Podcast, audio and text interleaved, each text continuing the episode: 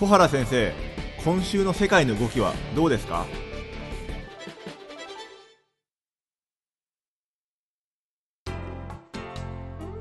えー、皆さんこんにちは。オートバンクの上田です。皆さんこんにちは。東京大学の小原ですじゃあ例によって早速なんですけれども先生今日はどんなテーマでお話しいただけるんでしょうか、はい、えー、米中貿易戦争がですね、はい。えー、結構激しくなってきたと。前回のテーマもそれでしたね。そうなんですが、はい、その後ですね少し収まるのかなと思ったんですけど、はい、実は、えーと、ご承知のようにですね、えーえー、6月の末にですね、はい、米中の貿易協議っていうのを閣僚級でやったんですね。はい。で、それが終わった後にですね、はい、直後に、えー、中国側がですね、はい、えー、まあ、貿易協議、えー、うまくいったと。はい。というか、まあ、非常に建設的な会議だったと、協議だったと、はい、いうことを言ってですね、はい。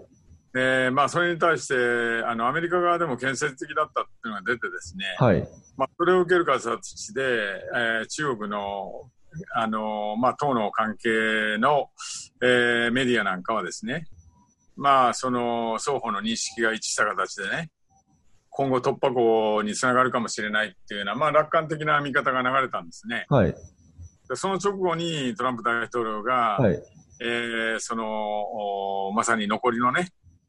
えー、そのまだかけてない、はい。えー、3000億ドル、ええ、これに、えー、20 10%の追加関税をかけると、はい、いうことになって、はい、あ大変だと思ってた矢先にですね、はい、あさらにそこからまだあるんですね。そうなんです。その先に実はですね、ええ、その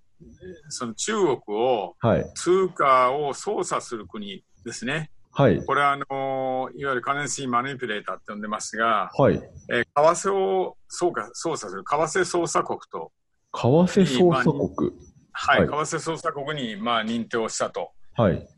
う、まあ、このニュースが流れてですね、えーえー、結構世界が大騒ぎになって、いよいよ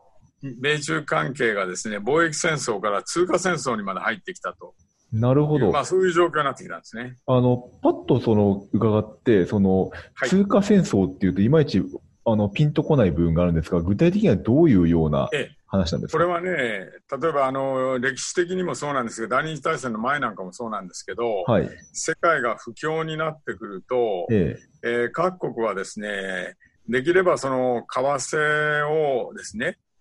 えー、できればその安くして、はい、低くしてですね、それで輸出を促進したいと。い。う、まあ、そうした誘惑に駆られるんですね。はい、例えば日本の円を考えてみれば、はい、あの分かるように、円をですね、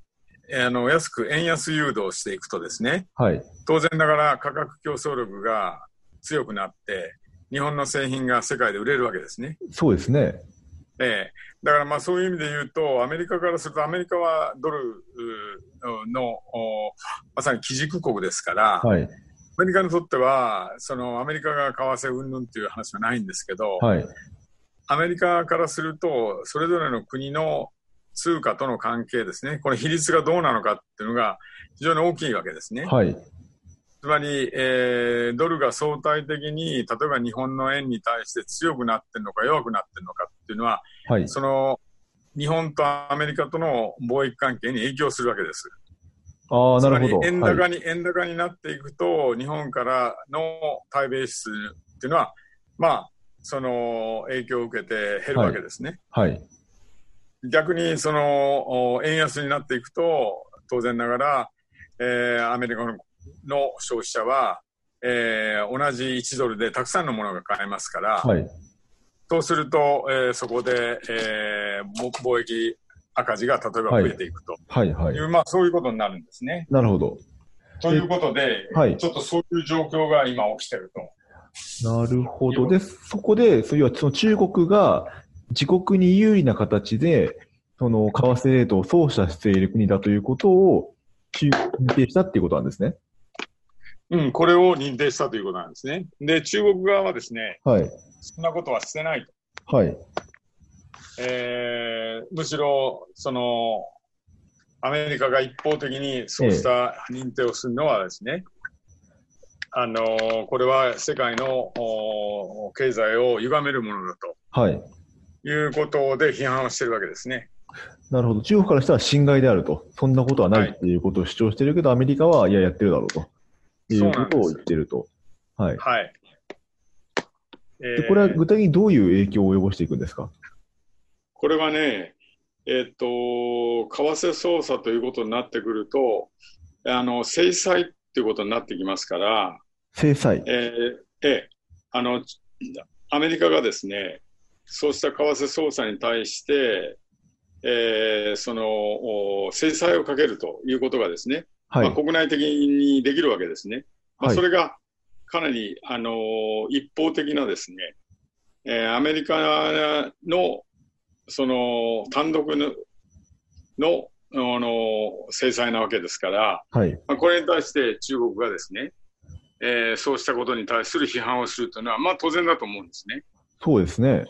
えー、だからこの制裁っていうのは、例えば、あの貿易関税を上げるとかですね、えー、そういうことを、要するに国内的にできるということになるわけですね。はい。で、そうすると、まあ、その、なんていうんですかね、アメリカと中国との貿易っていうのが、まあ、今後ですね、えー、ますますその貿易戦争が激化していくと、はい、いうことになっていくんですね。はい、で、これが世界の、まあ、経済にも大きな影響を与えるということでですね、こんあのー、世界の株式市場にも大きな、まあ、影響を与えて、はいえー、株が下がったりしてるわけですね。日本の、えー、その為替が上がったりですね。はい。だからそういう意味で言うと大変な大きな拡大要因になっているということだと思いますね。要は景気が悪化する要因になってしまっているっていう、そうですね。でなかなかこの為替操作国に認定するっていうのは、あのアメリカもですね、えっ、ー、と、かつてやったのはもう1994年ですから、25年ぐらい前ですよね。だいぶ前ですね。えー、で、この貿易戦争中にもですね、6月にもそういった、えー、その議論があったんですけど、アメリカは見送ったんですね、はい、それを。はい。それをまあ今回、まあ、あの、トランプさんがやったということで、まあ、トランプさんはですね、かなりもう、あの、イライラが募ってると。うん。つまりまあ、大統領選に向けてですね、まあ、それなりの成果を出さないといけないのに、どうも中国が引き延ばす作戦をやってると。はい。いうことで、まあ、あの、次から次にですね、えー、非常に強い措置を中国に対して取ってきてると。で、こうなってくると中国もですね、これ、この間も言ったようにですね、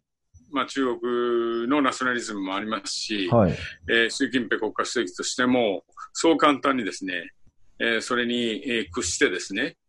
えー、アメリカの求めに応じてっていうわけにはいかないですから、はい、あの農産物をですね大量に輸入すると言ってた、これもですね一時ストップだと、はい。まあ、いうことになってきてますんで、双方がですね、まあ、追加関税を掛け合う、えー、さらにはですねそのそうしたあの捜査国、為替捜査国というようなことから、相互の、まあ、信頼関係をですね、えー、ますます、うん、害するような形になっていくということで、まあ、あの世界のいろんな貿易、経済の関係者もですね、先行きに対する見通し、これが非常にこの不透明になってきたと、いよいよ不透明になってきたということだと思うんですね。ああ、なるほど。はい。まあ、そういう中で、この米中関係がまあそういったあの悪化が続いていく中でですね、はい、実はまあ今週の動きとして、えー、あの例えばイランでですね、まあ、ホルムズ海峡で、えー、その有志連合を組んでですね、はい、えー、日本も中東から石油をたくさん輸入してるわけですが、はい、まあ、その航行の安全を確保していこうっていうんで、まあ、えー、のアメリカの新しいですね、えー、国防長官との間であの議論もありました。はい、あの要するに日本も有志連合に参加あすべきだと、うん、いうことで、えーまあ、そうしたですねその日本にとってもイラクというのはこれまでの歴史的に非常に大事な国でした。はいまあ、そうしたあ国との間でのその関係っていうのも維持していかないといけない。はい、で中東からもですね日本は大量にあの石油を輸入している非常に重要なシーレーンですね。はい。まあ、こうした問題があのありますし、はい、日韓関係はあのー、まあ、非常に、えー、悪化している状況が今続いていると、はい、いうことで、ちょっと日本を取り巻くですね、いろんな、あのー、安全保障環境、あるいはまあ経済環境、非常に今、不透明さ感がね、増してるなっていう感じがして、はい、僕はここは、あの、非常に、あの、日本外交にとってですね、正念場じゃないかなっていう気がして、はい、いよいよこの、これ、こうした問題の動きですね、はい、これから目が離せないなっていうのが、まあ、今週今置かれている状況だと思いますね。なるほど。あとは、あの、なんか韓国のなんか話も結構話題になってるイメージがあるんですけども、はい、なんかそちらに関しても同様になんか勝負どころっていう感じなんでしょうか？これはね、あの、難しいのは、やはりね、その、徴用工っていう問題？はい。これの問題と、それから貿易の問題。はい。これがね、どうも韓国側では、このパッケージとして捉えられちゃったというところが非常に難しいわけですね。あつまりその、徴用工問題の去年の、去年、はい、去年ですね、10月に、えー、韓国の最高裁に当たる大法院が、はい、まあ、徴用工問題でですね、はい、えー、日本の企業に賠償すべきだという,、はい、いうことで、まあ、判決を出したと。い。う、まあ、これによってですね、その、まあ日、日韓関係非常に、えー、難しいことになったわけですが、つまり、日本側からすれば、これまでお話ししたように、請求権、1965年請求権協定があって、えー、こうしたですね、個人も含めてですね、請求権の問題っていうのは解決済みなんだと。はい。いうのにですね、まあこうした判決が出ることによって、えー、日本企業の資産が差し押さえられて、それが売却されるという手続きが進んでいると。はい。まあこういう状況なわけですね。はい。まあそういう中で、えー、慰安婦の問題もありました。慰安婦も合意はしたけれど、まあこれもですね、はい。えー、要するに見直されたっていうようなことで、えー、まあ安倍総理、あの、言ってますけど、信頼関係、あるいは、あの、国際法ですね。まあ、こうした約束っていうのをきちっと守ってもらいたいと、まあ、いうことを言ってて、まあ、そういう中でですね、日本が、まあ、タイミング的にですね、割とそう近かったもんですから、あの、貿易管理を厳格化したと。はい。つまり、いわゆるホワイト国と以前は言ってましたが、今はグループ A と言ってますけど、はい、まあ、こうしたグループ A のリストの中から韓国をですね、えー、そこから、えー、外したわけですね。で、そうすると、まあ、いろんな個別審査が必要になるわけで、はい。えー、それでもって、要するに輸出禁止とかそういうことではないんですけど、まあ、手続きが煩雑になるっていうようなことで時間がかかるんじゃないかというようなことで少し不透明感が出てきたと。はい、その、そうした貿易管理の日本の厳格化の措置を、その、今言った過去の問題ですね。こうした問題とパッケージにして捉えて、それに対する制裁だと。はい。いうふうに韓国側がまあ捉えたもんですから、ええ、まあそこでですね、この非常に、えー、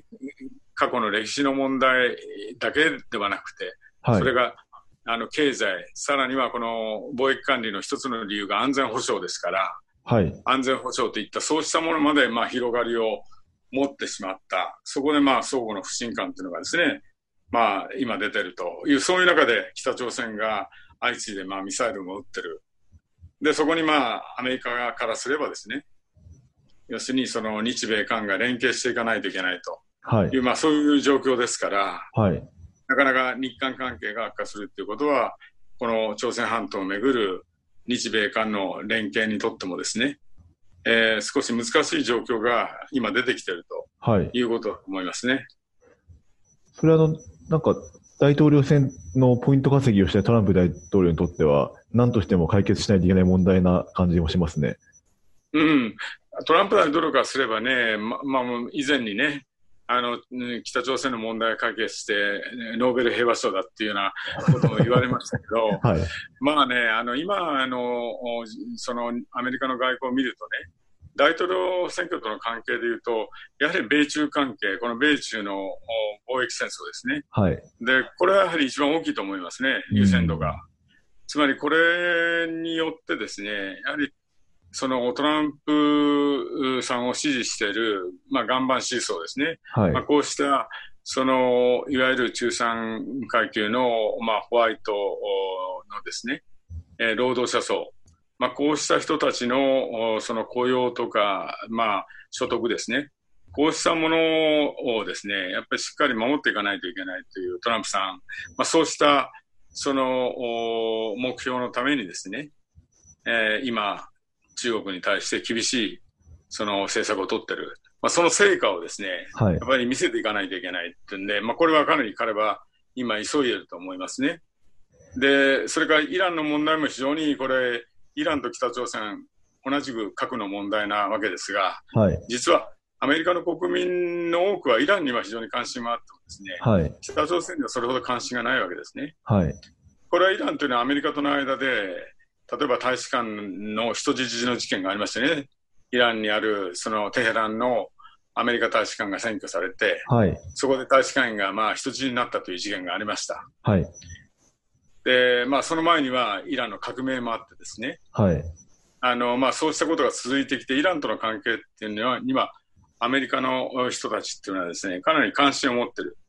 で、かなり厳しい見方を持ってますね、そういう意味で言うと。なるほど。だからそうした、そのイランとかあの中国との関係と比べると、北朝鮮っていうのはそういう意味で言うと少し優先度が落ちる。まあそれはですね、金正恩委員長にとっては、これは困るわけですね。はい。トランプさんとディールをして、なんとか今の制裁を解除したい。はい。それで経済建設にも、こう、その力を入れたいと。はい。いう、そういう中で、実は非核協議っていうのは進んでない。まあ、トランプさんと直接その3回会ってですね、えー、それなりに対話のムードっていうのは維持はしてるんですけど、はい。えー、その制裁の見通しは立ってないと、うん、制裁解除の見通しは立ってないと、はい。まあ、そういう中で、えー、アメリカと韓国の合同軍事演習が始まったと、はい、いうことがあって、まあ、それに対して、金正恩委員長が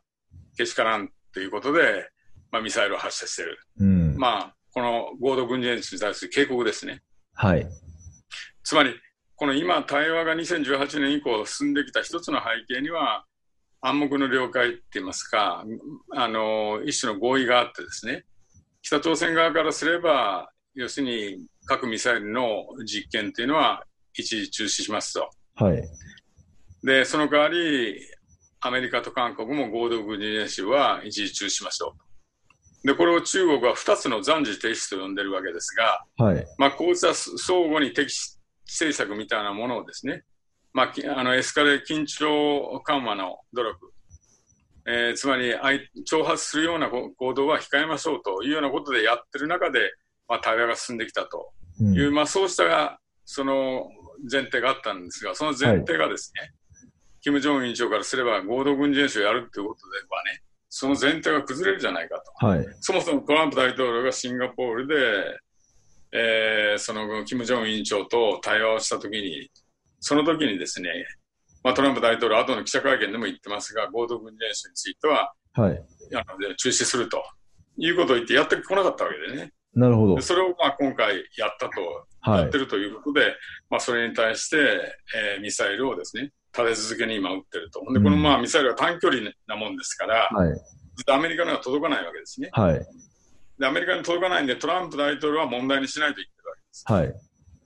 だけど、実は、この短距離っていうのは、韓国にとっては大変な脅威だし、そうですね。これ、日本にとってですね、影響がある。そうですよね。うん、だからそういう意味で言うとね、あのー、あの、アメリカの、アメリカの軍ですね、在韓米軍だって、あのー、ありますし、在日米軍だってあるんで、はい、トランプ大統領がいいっていう話ではないんですが、はい、でもまあ、トランプ大統領がすれば ICBM ではないんだということで、まあ問題にしないということにしてるんですけど、はい、これはね、でも、あの、英語で言うとデカップリングって言うんですが、はい、デカップリングっていうのはカップルを引き離すってことですね。ディカップリング。はい。うん、でこれはアメリカの安全保障の利益と日本の安全保障の利益なんかが、やっぱり少し違うと、つまり ICBM はアメリカにとっても脅威だけど、はい、中中短中距離のミサイルっていうのはアメリカにとっては脅威じゃない、日本にとっては脅威だけど、そうですね。この脅威認識の差からですね、米中の離間を誘うという、まあ、そうした戦術を北朝鮮が取ってるとすればですね、これはやはり注意しないといけないということで、多分今回もあのアメリカあのとの協議の中でもですね、日本はそのことを多分言ってると思いますね。はい。ということで、まあ、あのー、日韓関係、あるいはその朝鮮半島をめぐる状況もですね、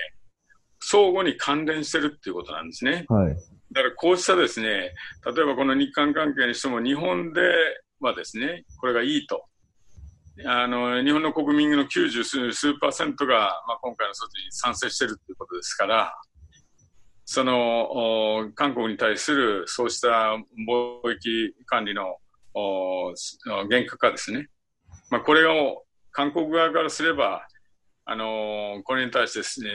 非常に、えーえー、その反発していると、はい、いうことがあるんですけど、日本の国内対策とすればですね、それはこれまでのその韓国の態度に対するイライラ、そうしたものがですね、募って、まあ、今回の措置、それでいいじゃないかということなんですが、うん、まあ、それが実は韓国では相当な反発を受けてですね、はい、果たしてこれがもう経済の分野だけじゃなくて、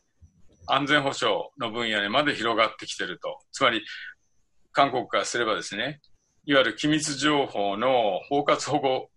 協定っていうのが日本との間で結んでて、はい、例えば北朝鮮がミサイルを撃つと、そういったようなところの情報を互いに機密情報を共有しようっていうのが、まあ、アメリカとの間でこう日米韓が連携していく上で非常に大事な、まあ、協定なわけですが、はい、まあ、それについても韓国がですね、まあ、こうなってきたら、これについても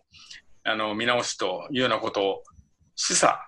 してるんですね。なるほど。まあ、それはアメリカが反対してますか？ら、アメリカは絶対そういうことすべすべきじゃないということを韓国に言ってるので、はい。まあ、韓国も、あの、これを破棄しますとは言ってないんですけど、まあ、そういうことにまで言及をししてると、いうようなことでね、日米韓の連携が非常に今、韓国、北朝鮮のそうした挑発がある中でね、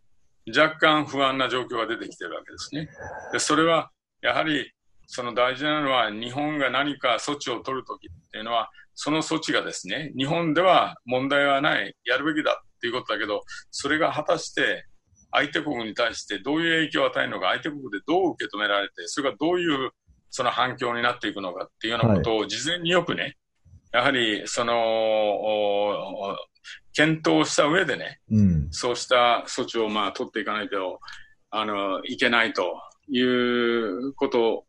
で、はあるのかなという気が今回はしてますね。なるほど。ありがとうございます。はい、あの、